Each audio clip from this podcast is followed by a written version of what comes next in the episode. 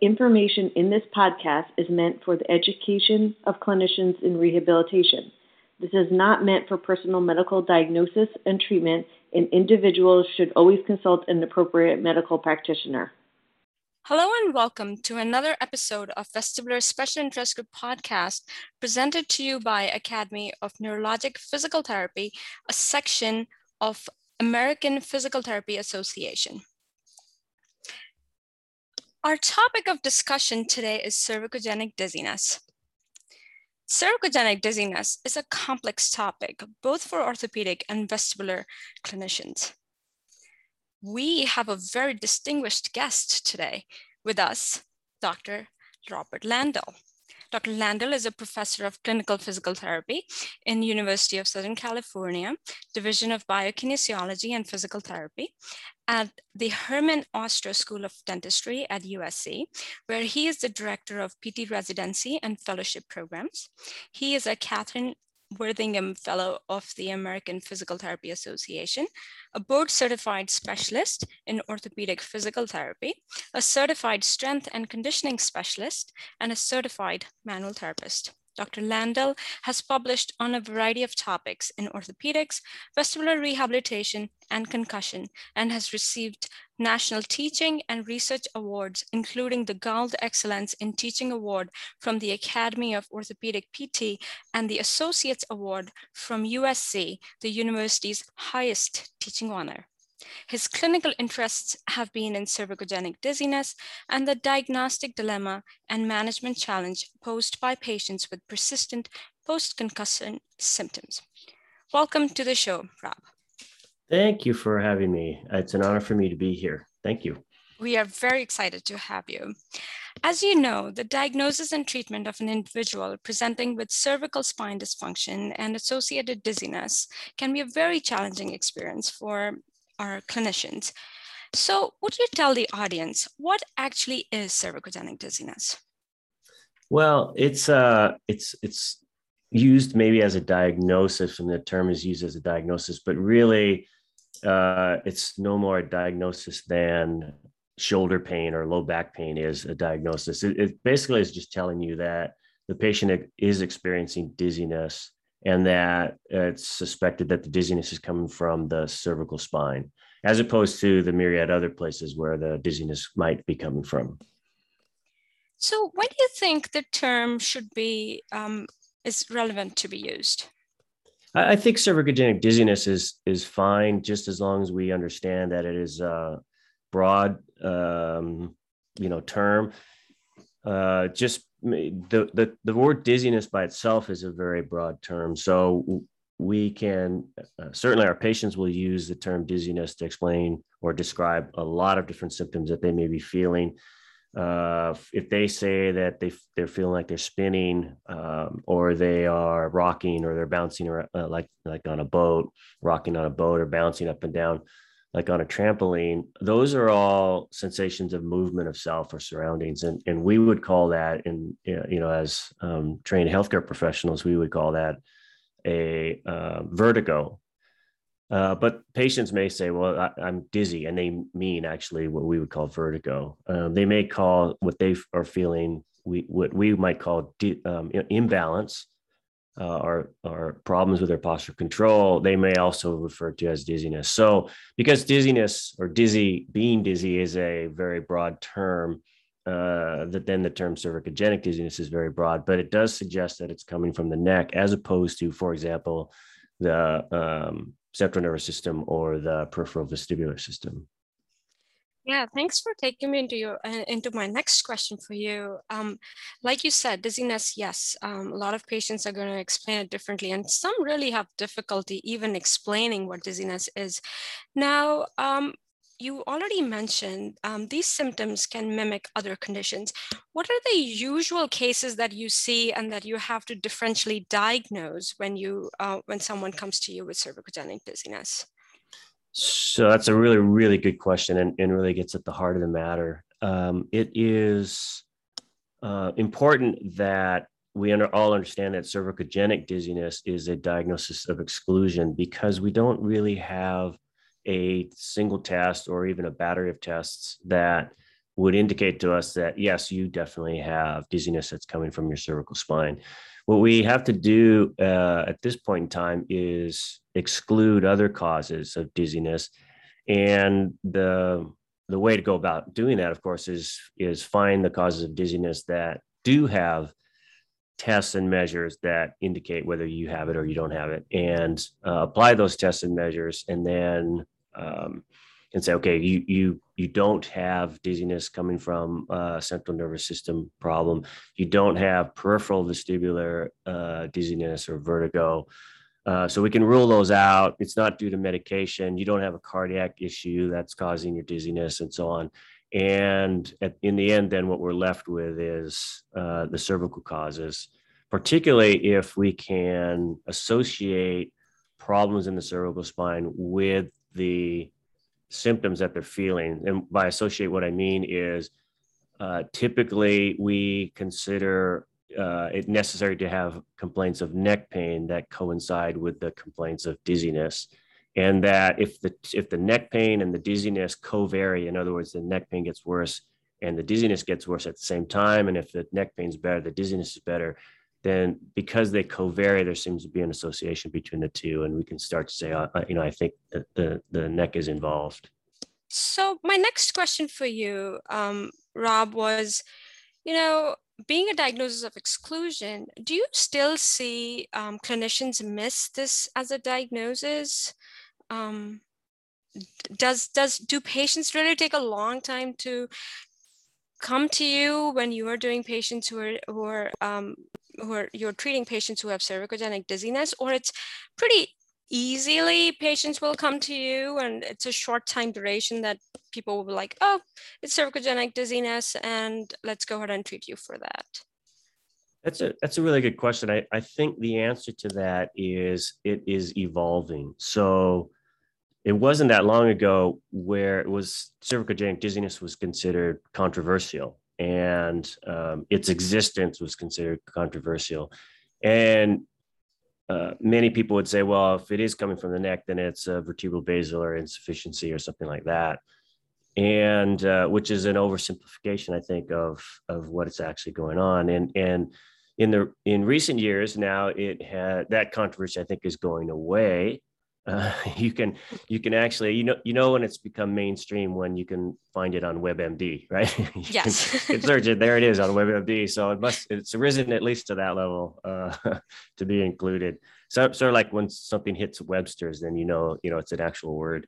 So uh, so that's important. Uh, however, having said that, it's becoming more accepted, which is great, but still there aren't a lot of people who are comfortable uh, identifying it and uh, and then moving on and, and treating it or managing it successfully. So um, I, I think that there are a number of people who are very very good at identifying the vestibular causes of dizziness and managing those.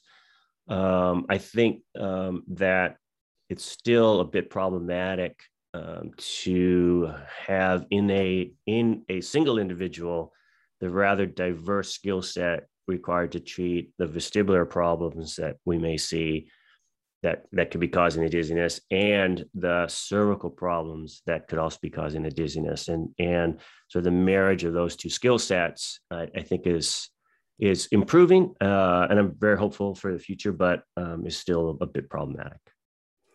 Yeah i agree with you. Um, i've had some physicians um, on multiple occasions who would be like, yeah, cervicogenic dizziness does not exist. And I will meet um, physical therapists um, who have excluded all the other conditions for patients and have treated them for their neck dysfunction and have seen good results uh, in that group of patients. So um, I agree with you. Still a controversial matter. Some still do not think it's um, ex- it's existing.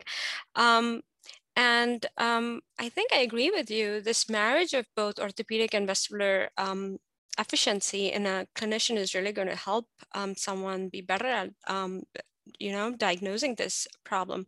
So moving towards that, um, when a clinician is going to think about this, what do you uh, what are the first few things um, that a clinician um, should think about like what is the pathophysiology of cervicogenic dizziness? Um, if we take the very first step um, when we're understanding the healthcare condition?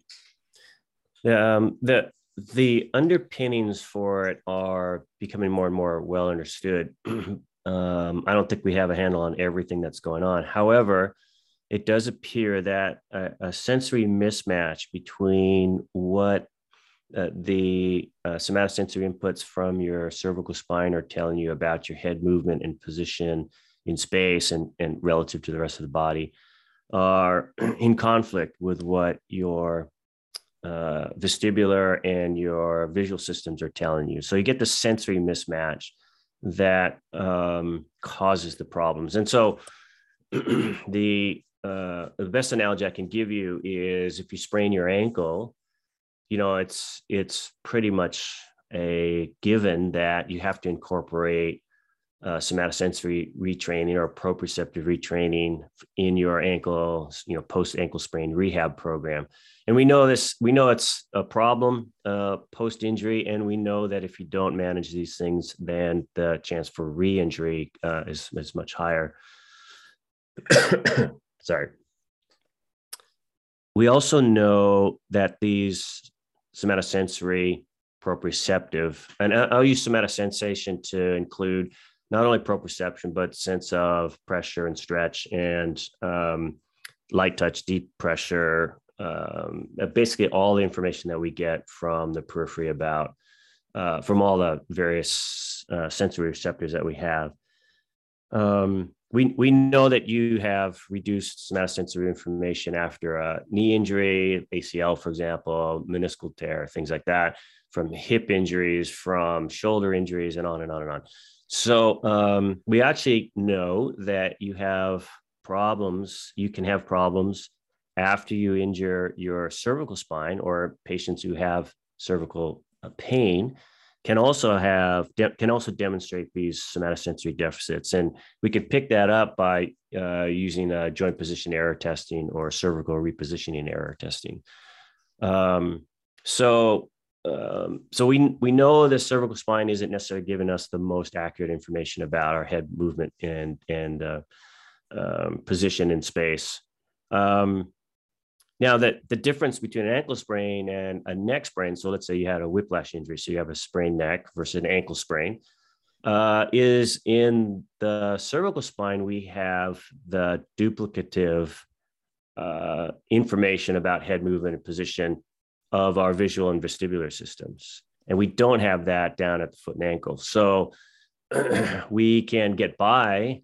So the, the good news is we can get by with less information coming from the cervical spine because we have the other two systems to help us out. However, uh, we are accustomed to having all three of the systems agree with one another. And when they don't agree with one another, then we get symptomatic. And then the best analogy for that, or best example of that, really is seasickness. So if I'm down below decks on a boat that's moving, it's rocking and shifting and so on in the in the ocean, uh, but I'm below decks and I'm in a, a, closed room, the room looks visually stable to me, but yet my somatosensory and vestibular systems are telling me, hey, you know, you're actually moving and rocking and so on. And that mismatch is enough to cause seasickness. And it isn't until we go above decks and we can see the horizon moving relative to the ship or the boat. Uh, and then it makes sense with what our vestibular and somatosensory systems are telling us. Then we we don't have that conflict anymore, and we don't uh, you know we don't either get seasick if we're above uh, deck or uh, we feel better. So removing that conflict is resolving that conflict is a key to managing you know, cervicogenic dizziness in this case. So we have this mismatch. Our, our neck is not telling us uh, the same thing that our eyes and ears are telling us. And, you know, that if you turned your head 10 degrees, let's say, and your eyes said, yeah, you went 10 degrees, and your ears said, yeah, you went 10 degrees, and you went in this direction, you went this far, but your neck said, no, you went 20 degrees, or your neck said you went five degrees or whatever, then your, your, your brain is basically going, well, which, which one is it? Who do I believe? And that conflict sets up the symptoms. Very similar to uh, if you have a vestibular dysfunction where the system will primarily rely on um, vestibular system. Um, very interesting. Now, you mentioned um, that there'll be a sensory mismatch. Um, have you seen in this group of patients a true sense of vertigo where they will have a sensation of actual environment movement, or they are they don't really experience that um, full sense of vertigo in the environment? It's more a self-perceived sense of uh, movement. The the one of the characteristics of cervicogenic dizziness is there is no true vertigo particularly there's no spinning. So if if, if i have a patient who says i'm dizzy then tell me what the dizziness uh, feels like to you uh, are you spinning? And they say yeah i spin. Um, that to me is not coming from the cervical spine. That's probably semicircular canal as a matter of fact.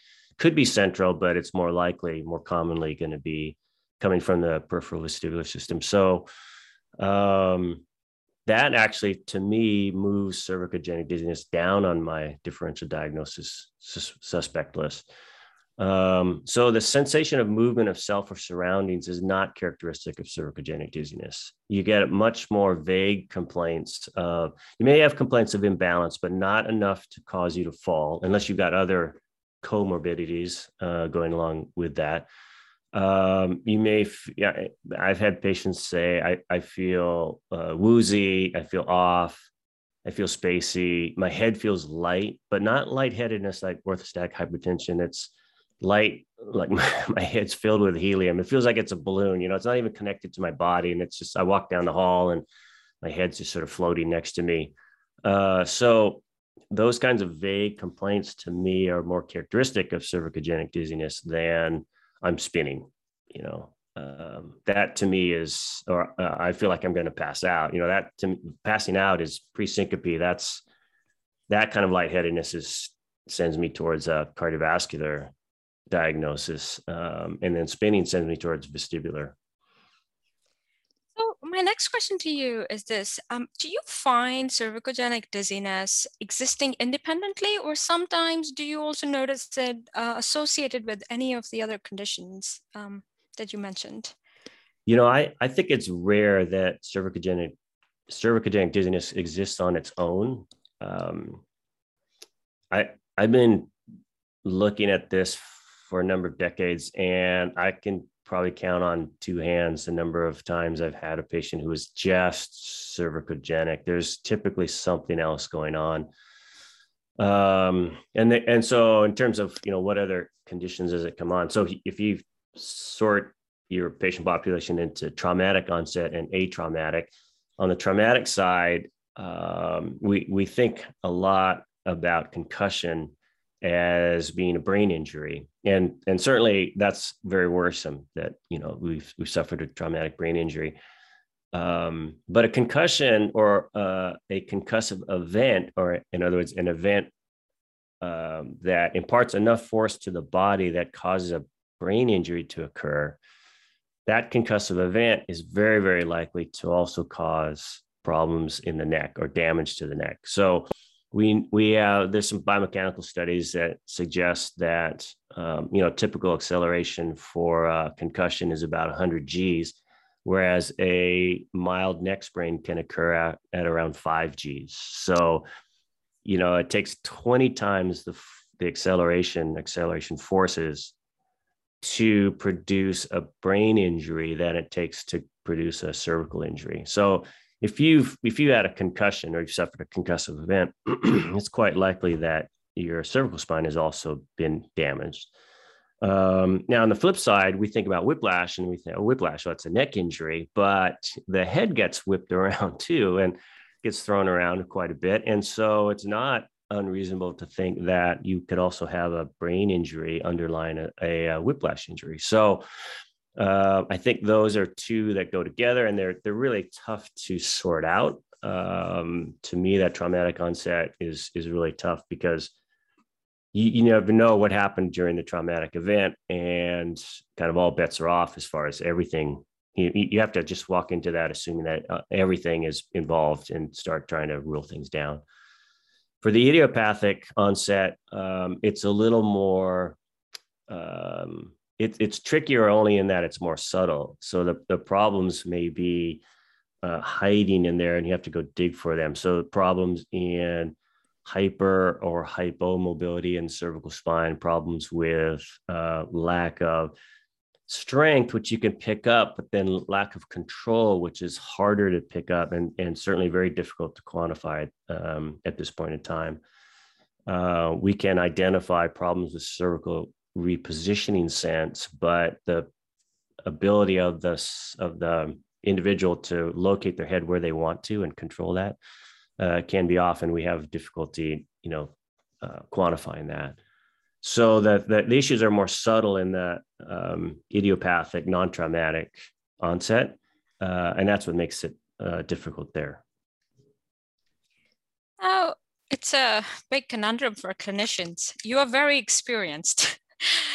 For someone who's a novice or even someone who has some form of orthopedic experience and um, for some of the highly experienced orthopedic clinicians who do not know much about uh, vestibular functioning of the system, how would you categorize a patient and um, how would you really start off with their evaluation process?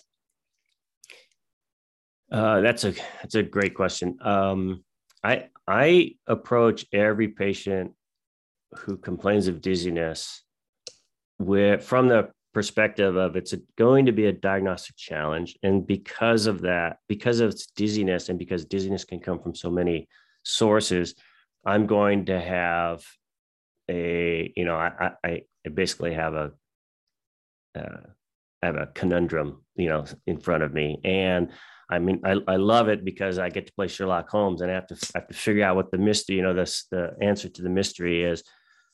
But I have to approach it from the standpoint of um, until proven otherwise, anything and everything is in play here. And so my first step is to make sure that their complaints of dizziness aren't something uh, dangerous uh, because there are dangerous causes of dizziness. They're not common, but but they exist certainly, and we need to make sure that the patient in front of us is is not um, in need of uh, you know an urgent referral. So I have to go through that thought process first.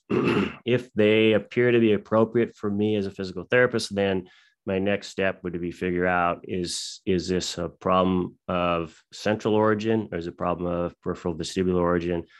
Um, sort through that. We do have tests and measures for that. And certainly we have for the peripheral vestibular system some gold standard tests to assess function of the peripheral, vestibular system um, and if it turns out to be neither central nor peripheral, and they have complaints of neck pain, uh, and I can pick up some um, measurable impairments in cervical function, whether it's strength, range of motion, control, uh, joint position, joint repositioning, and so on.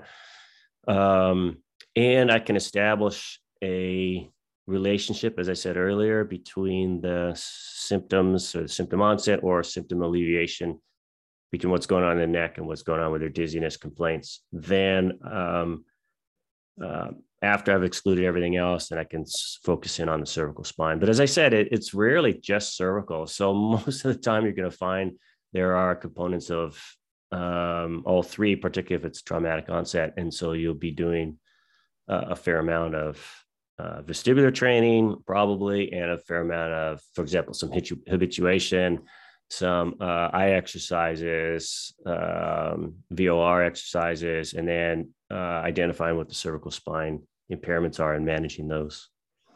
Yeah, it's um, it's uh, putting everything together. Um, skill set needs one needs to have all those skill sets so that differential, you can increase that radar and then come down to um, cervicogenic dizziness. Yeah, I'm a, I'm a, uh, people who know me know I've been a long time proponent of specialist certification. I, I, I ran the orthopedic specialty council for a number of years. Uh, that's the group that's in charge of the OCS exam. Uh, I also was part of the, um, what was a committee is now a board that uh, then credentialed now accredits residency and fellowship education programs. So I'm a big proponent of specialization, but I think cervicogenic dizziness is one that crosses uh, the lines between what a neurologic clinical specialist, NCS, might do and an OCS, orthopedic clinical specialist, might do.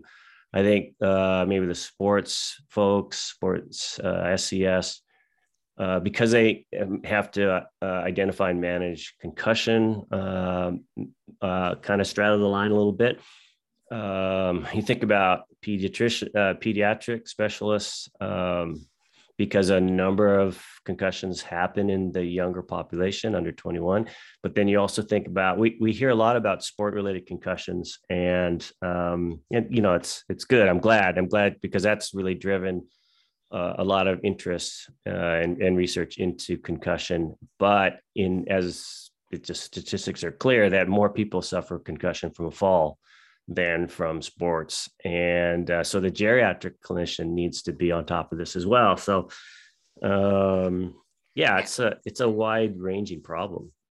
I think uh, we need to create a unique certification for this, um, yeah, where almost everybody can come in and join and learn. Um, okay, I, I, did not pay you to say that, but I will I will tell you that we tried, and uh, it was it was not approved. So I think I think maybe in the future uh, we may be able to go in that direction, but at this point, um, yeah, we don't have a specialist yeah. uh, in that area. Yeah, very true. And um, on the same lines, I mean, even vestibular rehab is not very common. And sometimes clinicians can say that they're doing vestibular rehab, and yet they do not have the best competency that they should have to treat a patient. So um, I think it's gaining a lot of attention. And I'm hoping in the coming few years, um, people will be more um, aware of it, will be able to um, evaluate patients better and definitely give better treatments.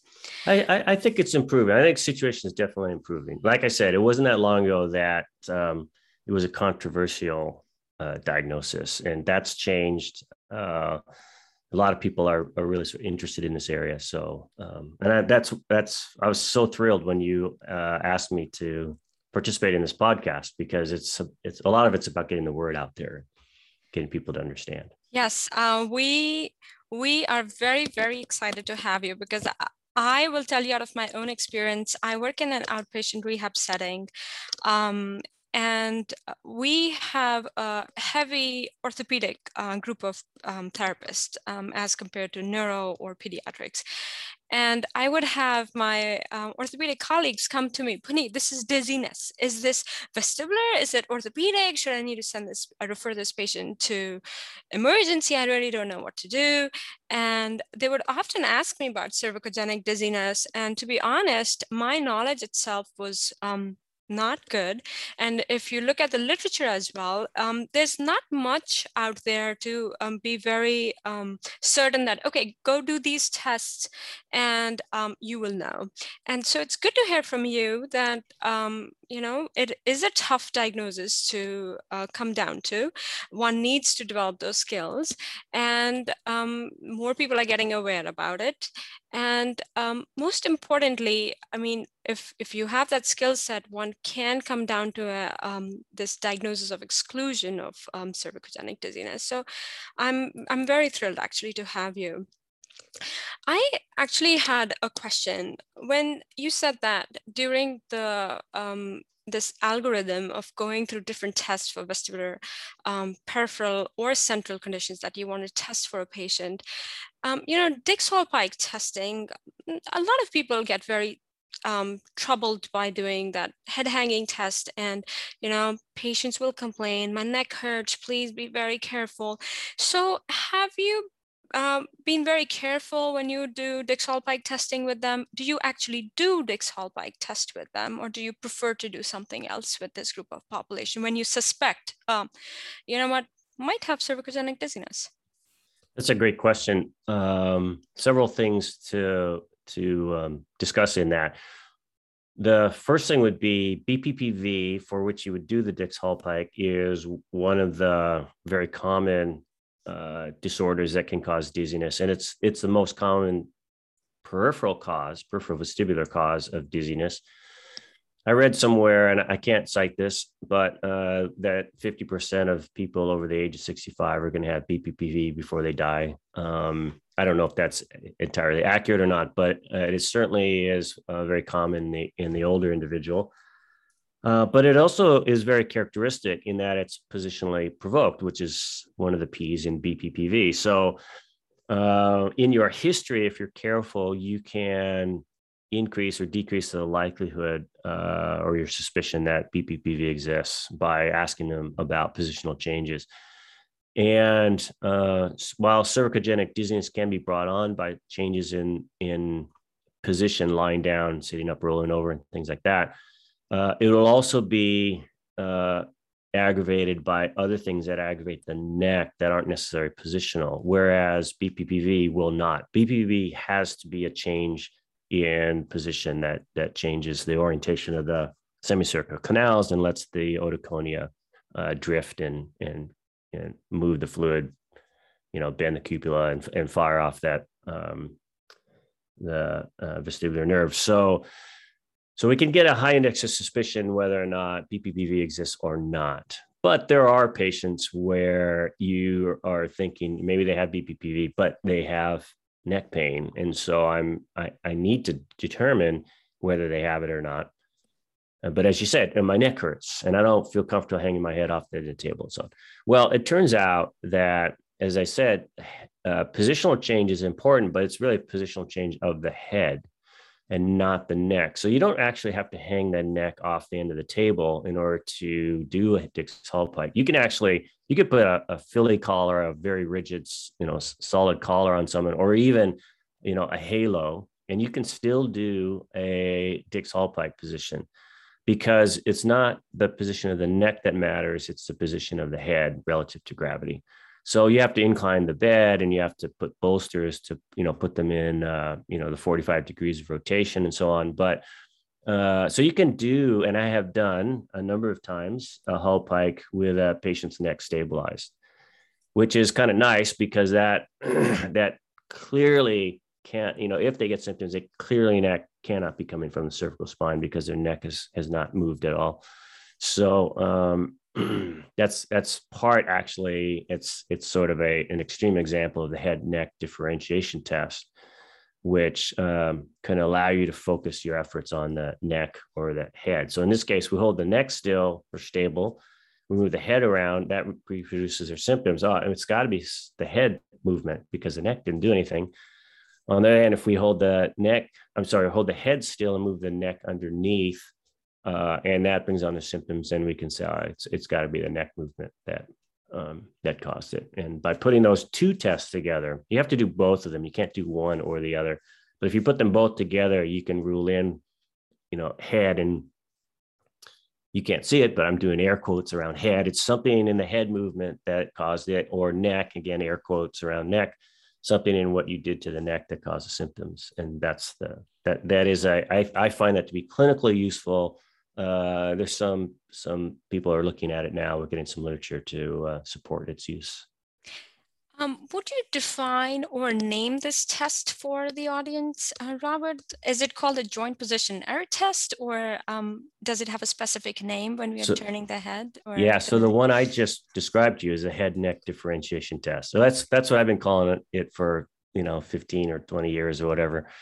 Um, there is now an article out that looks at it, and you can go find you. There's a YouTube video on it, uh, but they only do one of the two parts of the test. But um, but it, it's starting to get out there. Uh, but that's a head neck differentiation test, and Reiley did a nice paper in 2017 on the uh, you know how to how to diagnose. Um, excuse me, how to diagnose cervicogenic dizziness, and uh, they included the head neck differentiation test um, in it that was in archives of physiotherapy and i can send you the the uh, citations.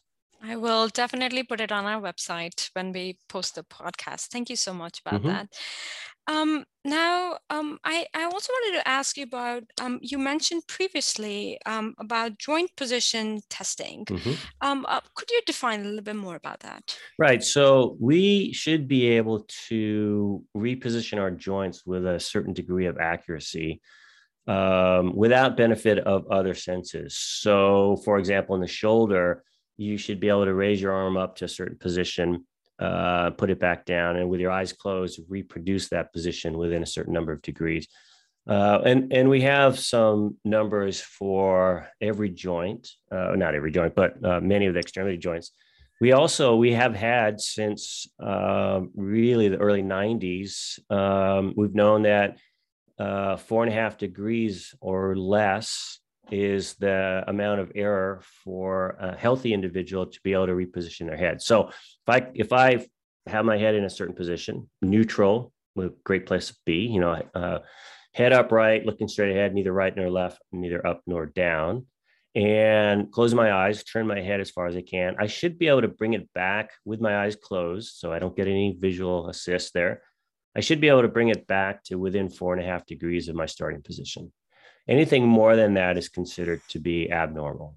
And it's been demonstrated uh, way back as far as 1991 um, that uh, patients with neck pain have a harder time repositioning their head accurately. So that's become known as a joint position error test or JPE, or also the um, head relocation tests or neck relocation tests. Um, that essentially um, it's very easy to do clinically. You put a laser pointer on the patient's head, uh, fix it so that's pointing at a at a target when the patient uh, is in their neutral head position, have them close their eyes, turn their head, come back, and you simply see what the difference is between the starting position of the laser and the end position. And you can measure that. And if it's more than four and a half degrees, then um, then we would consider that consistently more than four and a half degrees. We would consider that to be abnormal. So that sets up the stage for how do we treat these patients? Great. Yeah. The, the, the key thing everyone's been waiting for. Um,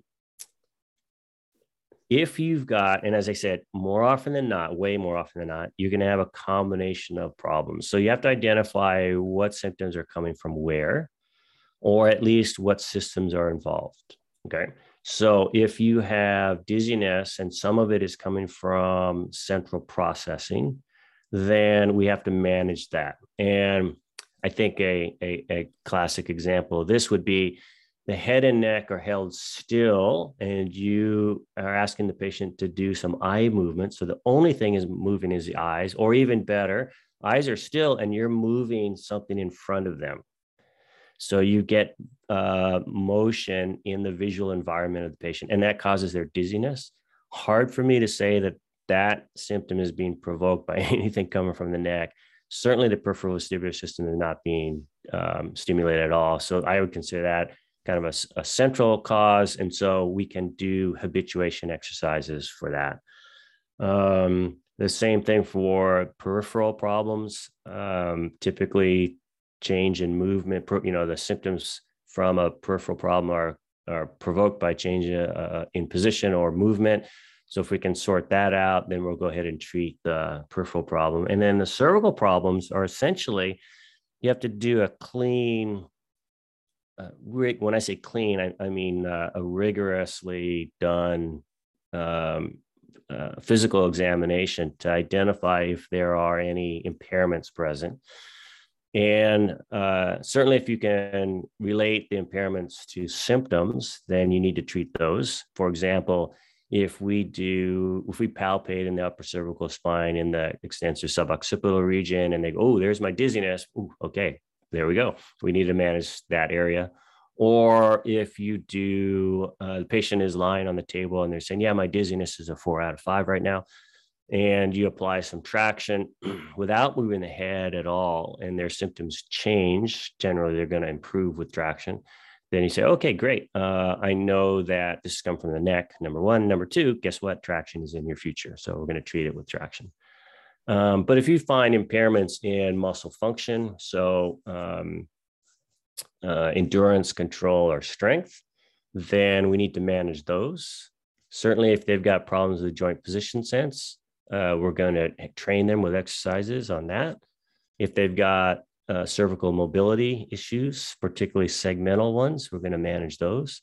One of the great tests uh, for cervicogenic headaches, I know it's different, but cervicogenic headaches is a, a cervical flexion rotation test, which allows us to isolate movement to basically to C1, C2. And we know that if that is limited or asymmetrical, um, that is associated with the presence of cervicogenic headaches.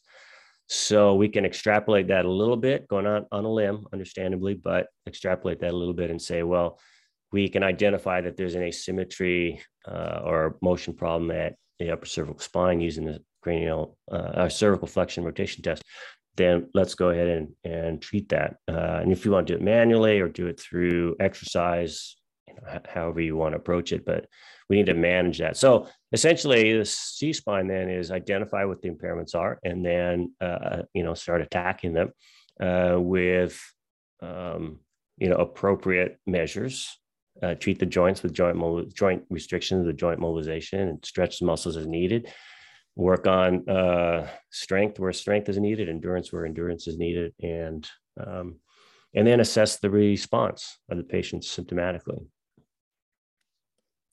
How successful are the interventions for people with cervicogenic dizziness?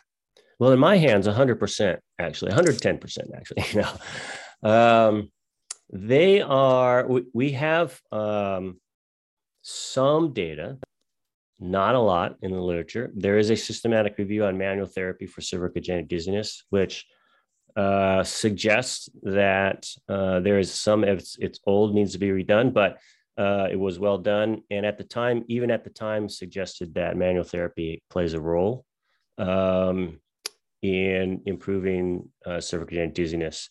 So uh, we don't have a ton of data per se, but uh, we do have data uh, on cervicogenic dizziness, but we do have data on treating uh, aspects of cervicogenic headaches, aspects of cervical musculoskeletal pain.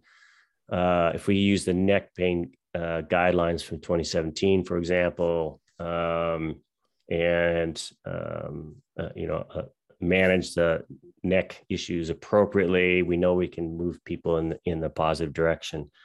So we don't have that data specific to cervicogenic dizziness. Same thing with actually concussion, the cervical spine, and concussion. But I think that's that's in the pipeline. Um, those kinds of studies are coming. In the meantime, we have to extrapolate from those studies that we do have that say, hey, if I manage a cervical spine, this cervical spine problem with this intervention, I'll probably get here. And um, so if we can put all that together, um, then we stand a really good chance of getting the patients, you know, much better as well. Certainly with vestibular uh, rehab, uh, we have some good data to suggest for things like vestibular hypofunction. Certainly with BPPV, we can be very, very successful. So we want to incorporate those aspects into our uh, treatment plan as needed given the patient presentation. Now, um, what do you foresee in the management of cervicogenic dizziness in the near future? In the near future, I see uh, studies that are specifically looking at so, as I said, we have uh, some studies looking at manual therapy for cervicogenic dizziness to have those either either redone or, or let's move those forward. As an example, uh, in, in my view, in my clinical experience, uh, traction helps a ton in these patients. Uh, carefully applied, manually applied. I don't use traction machines, uh, but carefully applied and uh, paying close attention to what happens to the symptoms when the traction is imp- applied. I think traction will end up being a, a very useful tool. Uh, no studies on that yet. Uh, hope to see those soon. Um, in turn, we we know uh, Jim Elliott has done a lot of work in uh, in in muscle function or, or the um, you know, what happens to the muscles, particularly the upper cervical spine after a whiplash event and also with idiopathic neck pain. And, and so reversing those changes in the upper cervical spine uh, musculature, I think, are going to be important uh, for us to look at and for us to address. So I think that's around the corner in terms of supporting it. In the meantime, it just makes sense to try to address those. Um, and I, I would hope that we would have at some point a more definitive test for cervicogenic dizziness. Um, and I think we will. People like Julia Treleaven, who's at University of Queensland in Brisbane, has done a lot of work in this area for a long time.